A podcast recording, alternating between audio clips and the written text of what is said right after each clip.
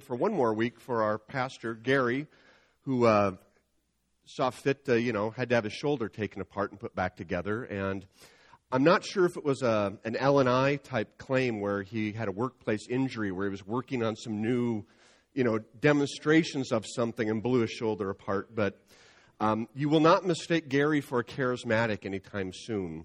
Uh, he's pretty restrained in uh, one, uh, I guess it's this arm. Anyways, he's doing well. He's pretty comfortable. He's able to drive a little bit, and uh, he plans on being back next week. So that'll be good. Uh, in the meantime, uh, we're going to continue a little series that we started last week on kind of filling in the blanks of the book of James, and that sometimes in the Bible there will be like between a period and the first letter there might be a whole lot of information in that little blank. And in James, what we've been doing is trying to look a little bit deeper into both the man James that wrote the book and the time that he lived in and what was going on in the church. And some things that James wrote in his book of the Bible, we see lived out in his life and some of the things he did and with his life. And that's, um, that's what we're going to talk about for today. And today's kind of part two. This is not James. This is Henry Clay. And you might recognize that name if you were a particularly good student of U.S. history. But Henry Clay was a congressman uh, from the state of Kentucky. He would later on go on to be the Speaker of the House.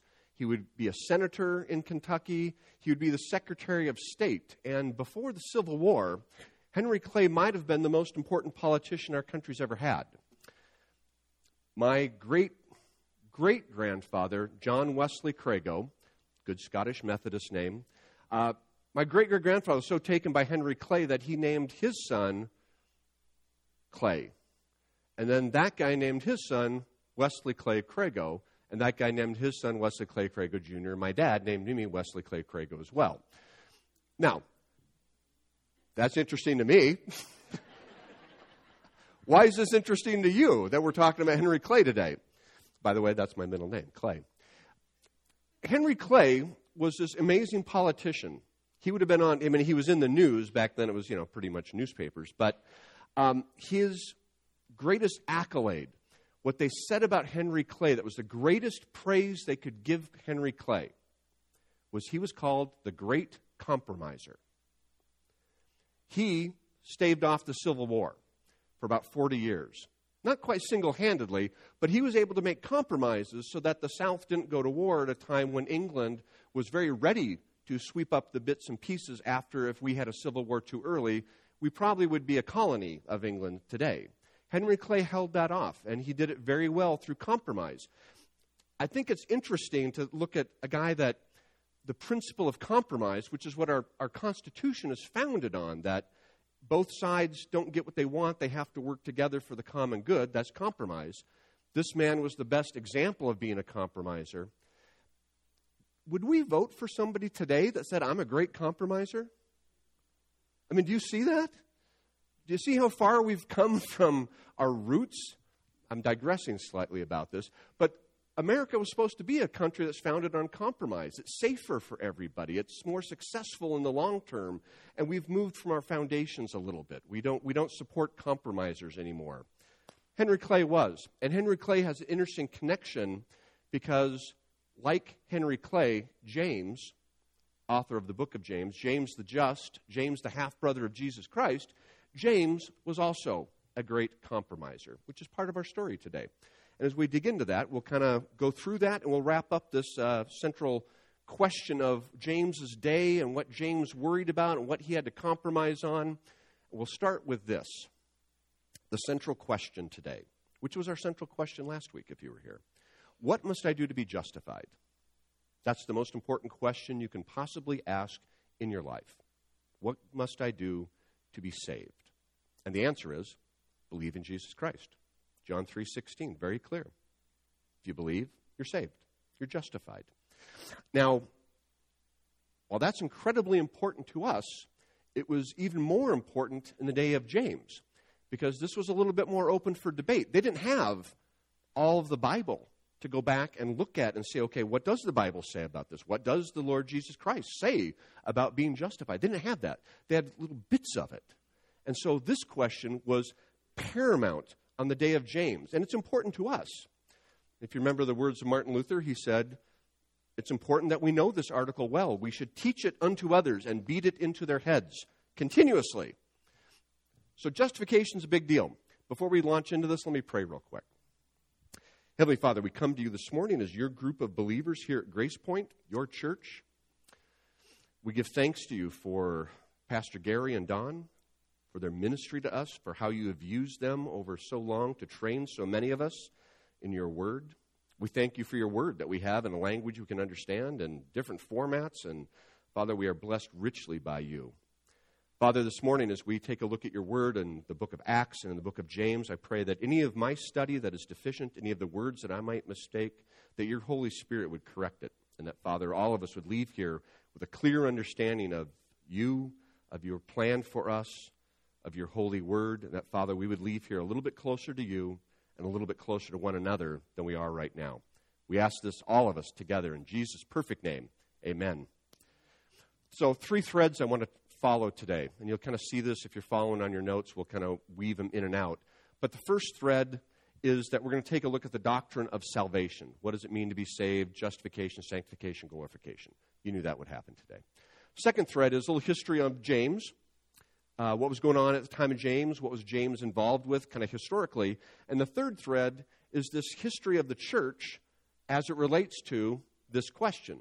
The earliest part of our church what must I do to be justified was a very open question. James was critical to that. So these three threads, while seemingly separate, do come together in a, in a meeting that happened in Jerusalem. Uh, talking about salvation and what must I do to be justified. Uh oh. There, oh, oh. Here we go. So, quick review.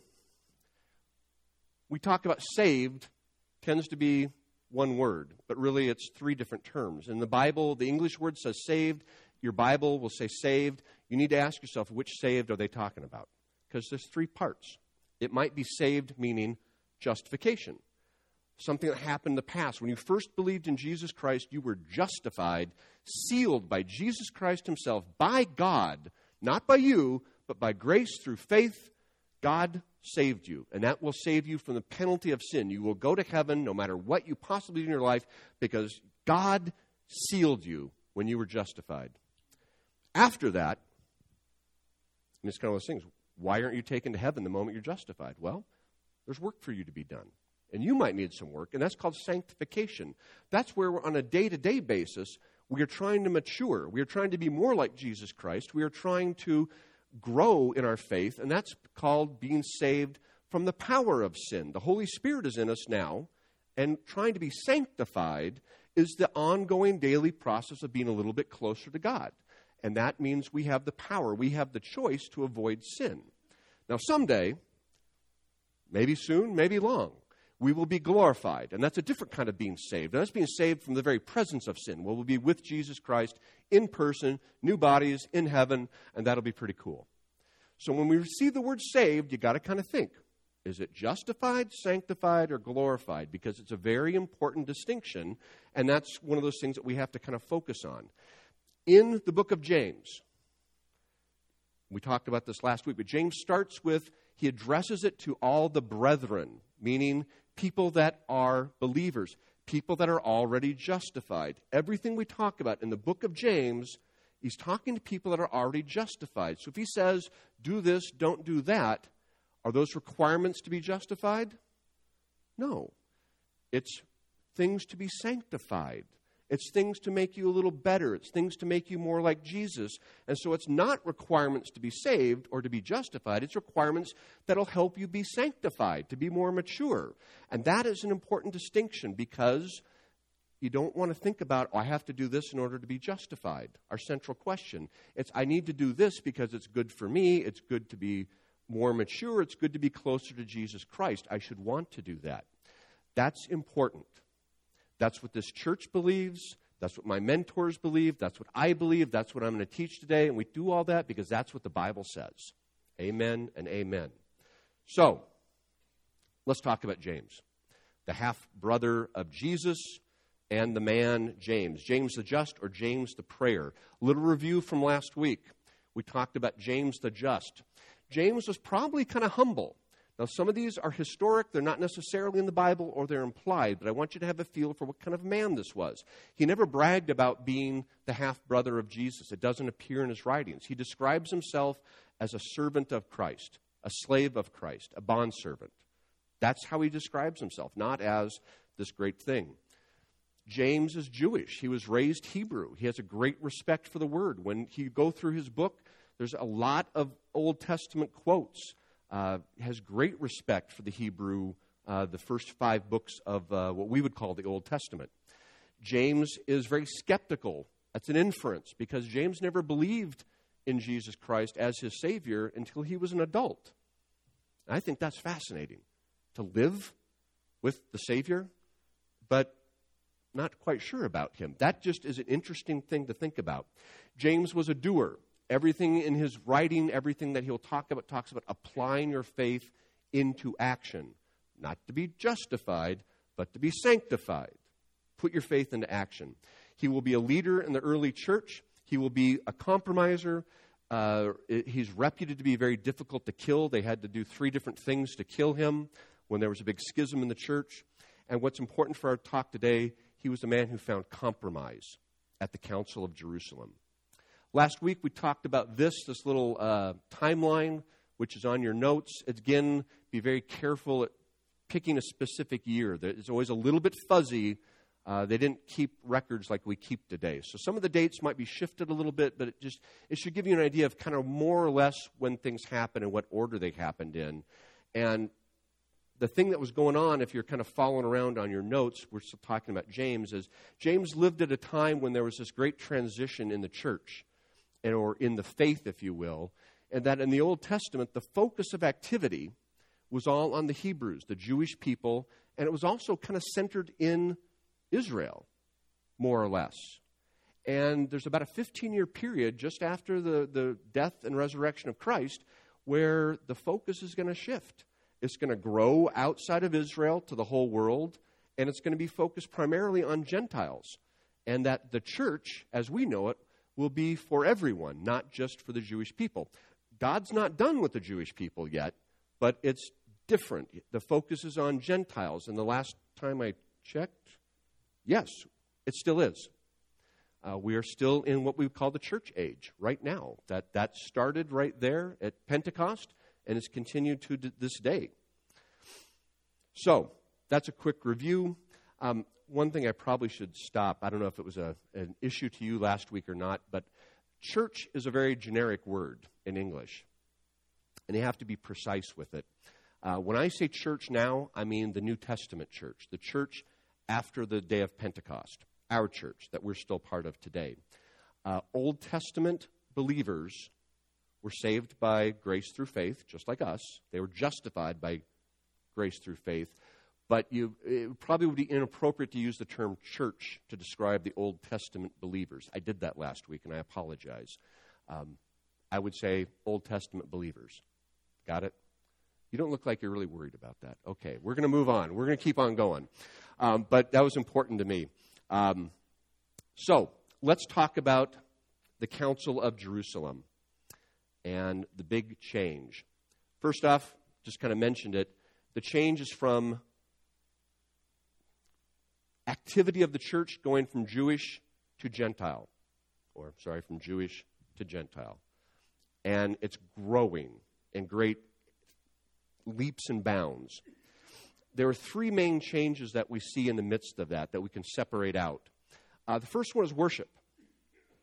Big change in the church was started and introduced by Jesus himself to the woman at the well in John chapter 4, the Samaritan the good, well, not the good Samaritan, but the, the Samaritan woman at the well in John chapter 4, there's a woman who kind of lies to Jesus, and Jesus kind of lays out this new thing that had never been heard of before to A, a woman, which was Hebrew men didn't talk to women necessarily like that, and they certainly didn't talk to a Samaritan woman who all of Israel looked down on the Samaritans. The Jews did not, they looked at Samaritans the way that a stereotypically white Southerner before the Civil War looked at black people. Uh, it was very much a no, no, no kind of thing. And Jesus says, hey, this is for you too. I'm offering you eternal life. And you know what? You don't have to go to a certain place to worship. You can worship anywhere, and you worship in spirit and truth. That was a revelation that was new, that the church will have a different focus of just being for Jewish people, that they'd worship in temple, and that there was a priest and there was a way to do it, to all of a sudden, everybody. It's open for everybody, for these people, meaning believers, not locked in time and place, not locked into a location. They can worship anywhere in spirit and truth, and it's for everybody. That's a huge change. Second big change is kind of related to that, in that there's a, a racial issue to this, that the, the Jewish people uh, in Israel were a little bit like Japan today, and that racially they all kind of look the same, they all kind of believe the same, they all kind of eat the same, and it's, it's very familiar, and that's, that's how they've been raised for thousands of years. And all of a sudden now, you're going to be going to church with people who talk funny, eat funny, believe differently, and it's for everybody. And all of a sudden, there's class distinctions, there's financial distinctions, and there's language changes, and all of a sudden, the church is for everyone. And it grows, and that's a huge change because you you have to give up a lot of things. Or there's going to be a lot of people who have different backgrounds. I mean, there's going to be people that believe in the designated hitter rule and people who don't. And there's going to be people who think that eating meat of different types is fine. It, it, it's everybody together in the church. That's a huge change. And then the third one is you have the law. That the Hebrew people in Israel were raised under the 613 strictures of the Mosaic law. Do this, don't do this, and they're serious. And that is part of their culture. And last week we talked that Theodore Spurgeon talked about the law as this mountain that's impossible to climb. It's there to show you that you need God, that you can't get there on your own. And no one could. It was impossible to climb. We sang about that today, that there's no way to get there without Jesus Christ. And yet they tried to follow that. That was important to them to follow these laws. It was part of their identity. And all of a sudden, that's sort of tossed out the window yeah, it's good, but it's not part of being justified. And like any tradition in a church, that's hard to get rid of. We have things we do that someday somebody's going to come along and question it, and we'll resist that because that's human nature. And the, the Jewish people were resistant to all these changes where the law is not part of your justification. It's like, I don't know, Baptists learning to dance or something. It just it threw them off for a little while. They, they had a hard time with that. And all this change, all of it took place from about here to here. It's like 18 years. You know, that's a blink of an eye in history. That's less than a lifetime. That's less than a generation. Lots of people lived through that whole thing, and you can imagine that was probably a little bit hard on them. But there was one big issue. That all those little issues, that all those three changes, but there was one main issue. And that's what we find here at the start of Acts chapter 15.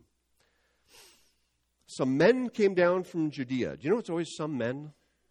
You don't, see, you don't see women causing all these problems. It's always some men or them. And if it's them, I guarantee it's some men. Anyway, some men came down from Judea and they began teaching the brethren unless you are circumcised according to the custom of Moses, you cannot be saved. So, what question is going through your head right now?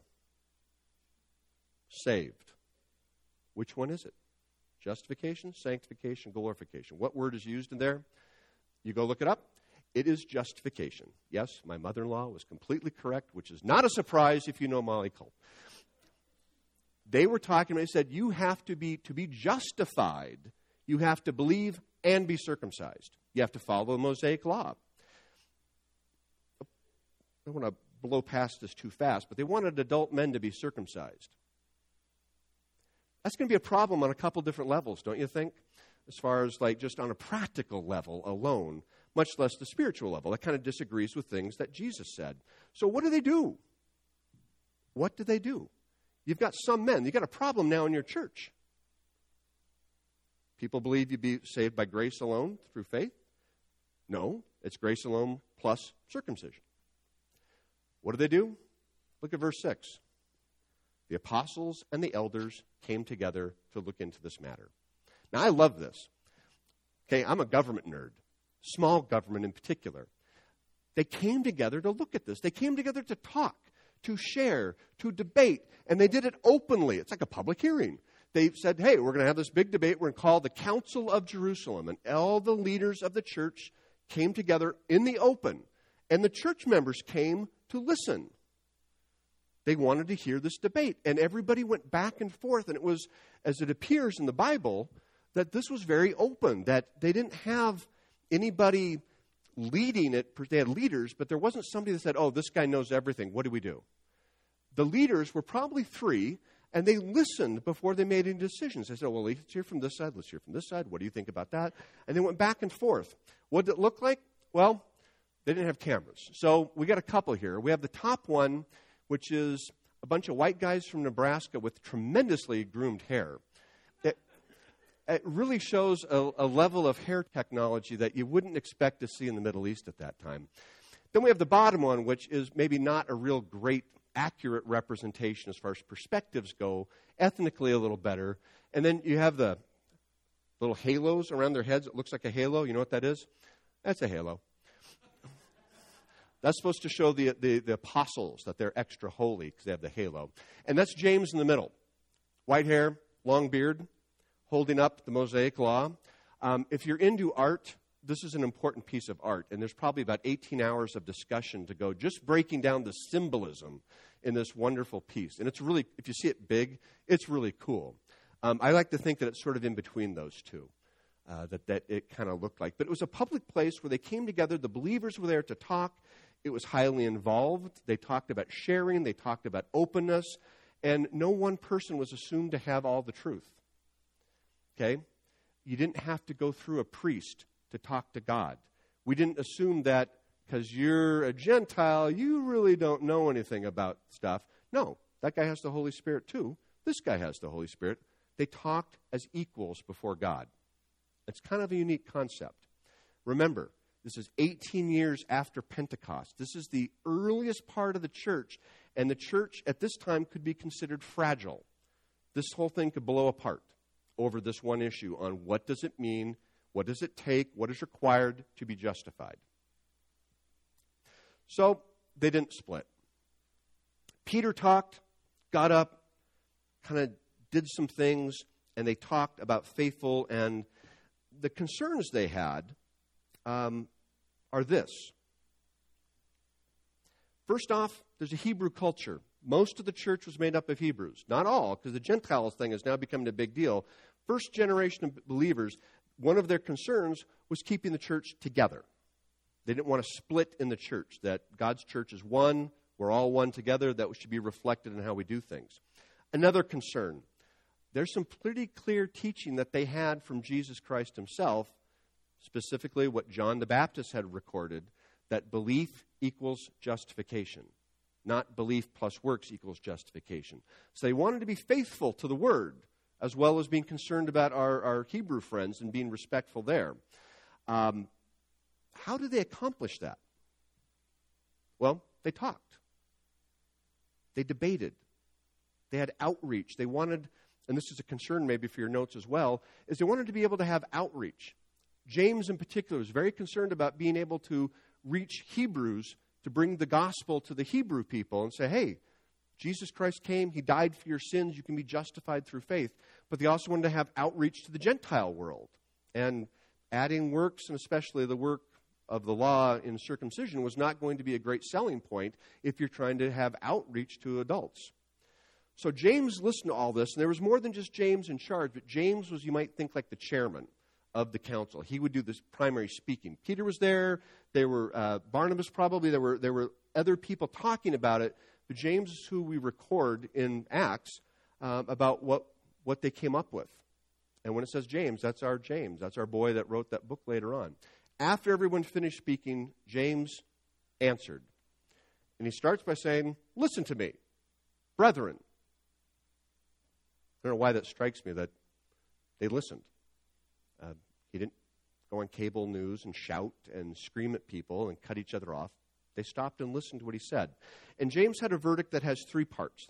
So, the verdict of James the Just. This is pretty much how James the Just got his nickname, by the way. The three parts are this First, he reminds everybody the word is important. He quotes from the book of Amos.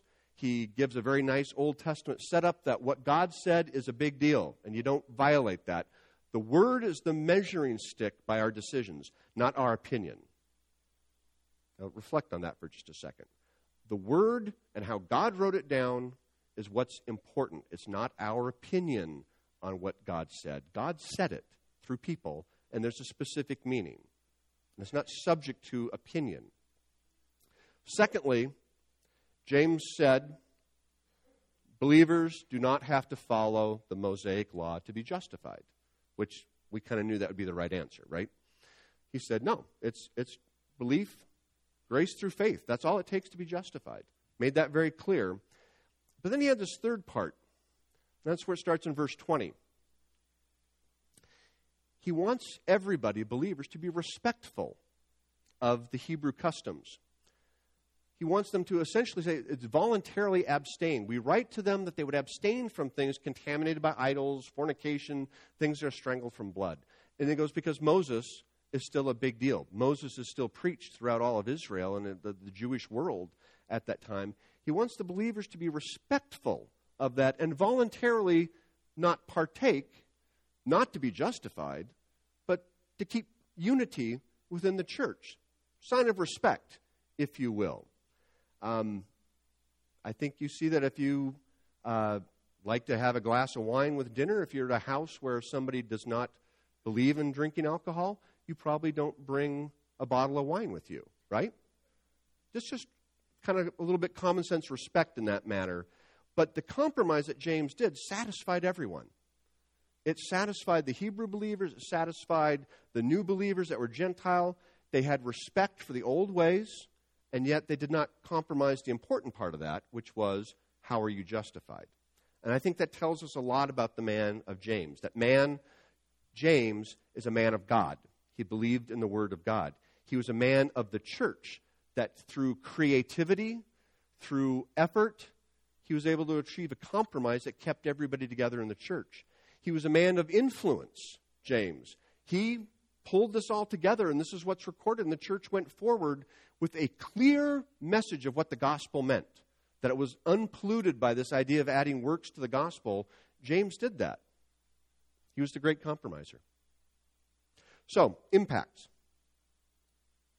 Impact. Well, in the short term, I kind of like to look at short term and long term.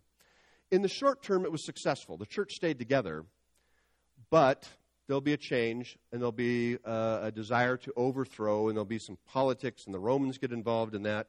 And when we go back to kind of looking at this timeline, if you look at 62 on your notes, James will be martyred. They will decide that they accuse him of, ironically, breaking the law the law that James, through his entire life, had shown great respect for.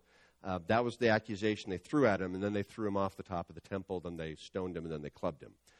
Um, so, short term, the church went forth, the gospel went forth, James will die, but in the long term, the church survived. The church went on. The message of belief equals justification went forward clearly into the world. You might, well, when James made that decision, the church would probably measured maybe in the thousands.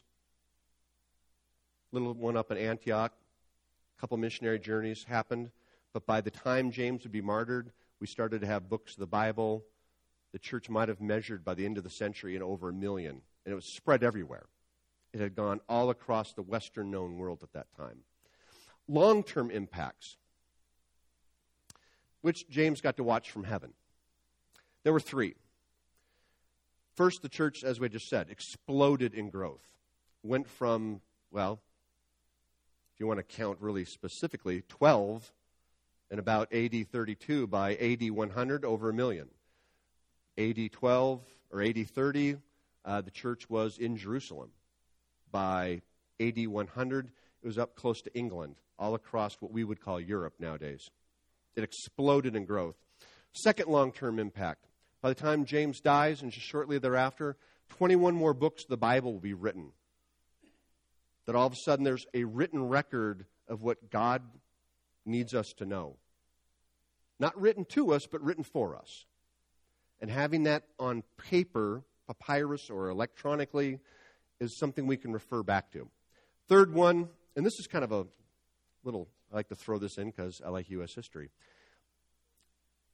In the Council of Jerusalem, they didn't have a, a pope, they didn't have a this guy will make all the decisions and he knows everything and we know nothing. They didn't have to go through a priest to talk to God. That was a change. And that notion that started with Jesus about when the Holy Spirit comes into you, that you have a direct connection from God. It says it on the front of our bulletin that the priests in this church are all of us, believer priests. There is no, no one's got a deeper connection to God than in one another. We're all equal before God. That notion that you can see in the Council of Jerusalem, the way they debated, will be, come forward in history to these uh, colonies on the North American continent in about, you know, 1600s. And they started thinking about, well, if we're all equal before God, all men are created equal before God, so I don't have to go to the priest to confess my sins or do anything else. I can do it myself. Gosh, maybe we should look at that politically too. Maybe all men are created equal politically. That was called the Great Awakening. And it had a tremendous influence upon the colonists in North America to the point where they decided to declare independence. And that's kind of, we have a little connection with that in America. Man is saved by grace through faith. Henry Clay, James the Just, compromisers. The struggle that they went through to try to compromise, keep unity, keep it together. They were both successful. They both died before they got to see all their results. And it's kind of an interesting little connection. And that's the big question we had. What must I do to be justified? The answer was believe in Christ. But have you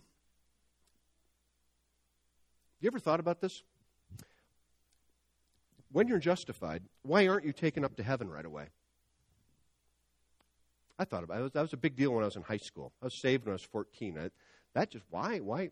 What is the point of all this being down here? And there's another question, and this is kind of your application question. You have one big question in your life, most important question you ask What must you be justified? Do you believe in Jesus Christ? That's the most important question you'll ever ask in your life. But after that, if you believe and are justified, your sanctification is a million daily questions. What must I do to be sanctified? That's a good question to wake up in the day with. What am I doing to be sanctified today? What do I do today to be more mature in Jesus Christ? What do I do with my actions, the decisions I make today to reflect that I believe in Jesus? Do I run the city in a way that is considered Christian? Do I treat people in a Christian way? Do I fulfill my time in ways that show my beliefs? How is my life different because of my belief?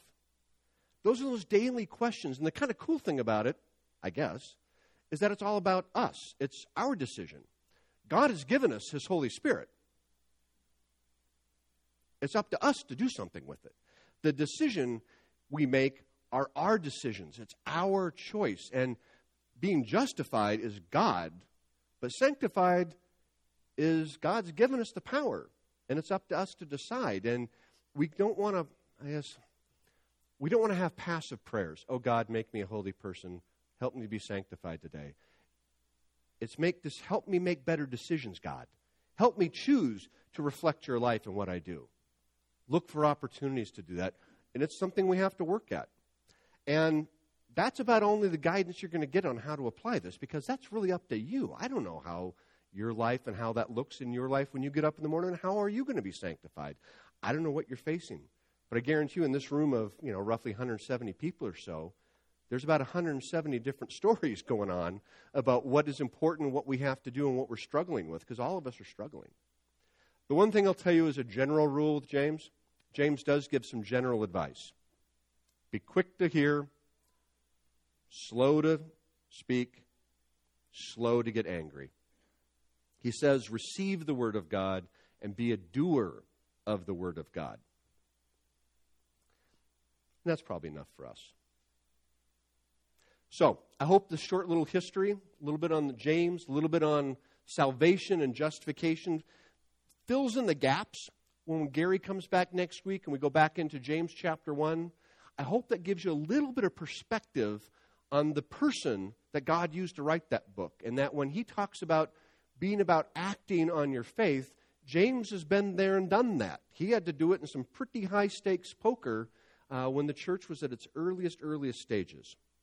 Little insight, little background, little history, and even a little American history thrown in for good measure. Let's pray. Heavenly Father, we thank you again for this morning. We thank you that we can all be together under this roof. We thank you so much, Father, that we don't worry about the police breaking down the doors and interrupting our service or that there are any restrictions at all on our ability to worship you, our ability to come before you, our ability to proclaim your name, to own your word. We have as many copies as we want. And Father, we recognize this morning that these are blessings from you, not the work of men. You've used men and women, Father, to help protect us, but that all comes from you. Father, we thank you for this time, and I pray that for all of us here, whether uh, we're young, old, learning about you, or been knowing you for decades and decades, that Father, all of us would leave here again touched by your word, that your word would penetrate our hearts and make us a little bit more like your Son today. We pray that in Jesus' name, and as we go to this time of worship of you, Father, may your Spirit empower what we sing and what we believe. We ask this in Jesus Christ's name. Amen.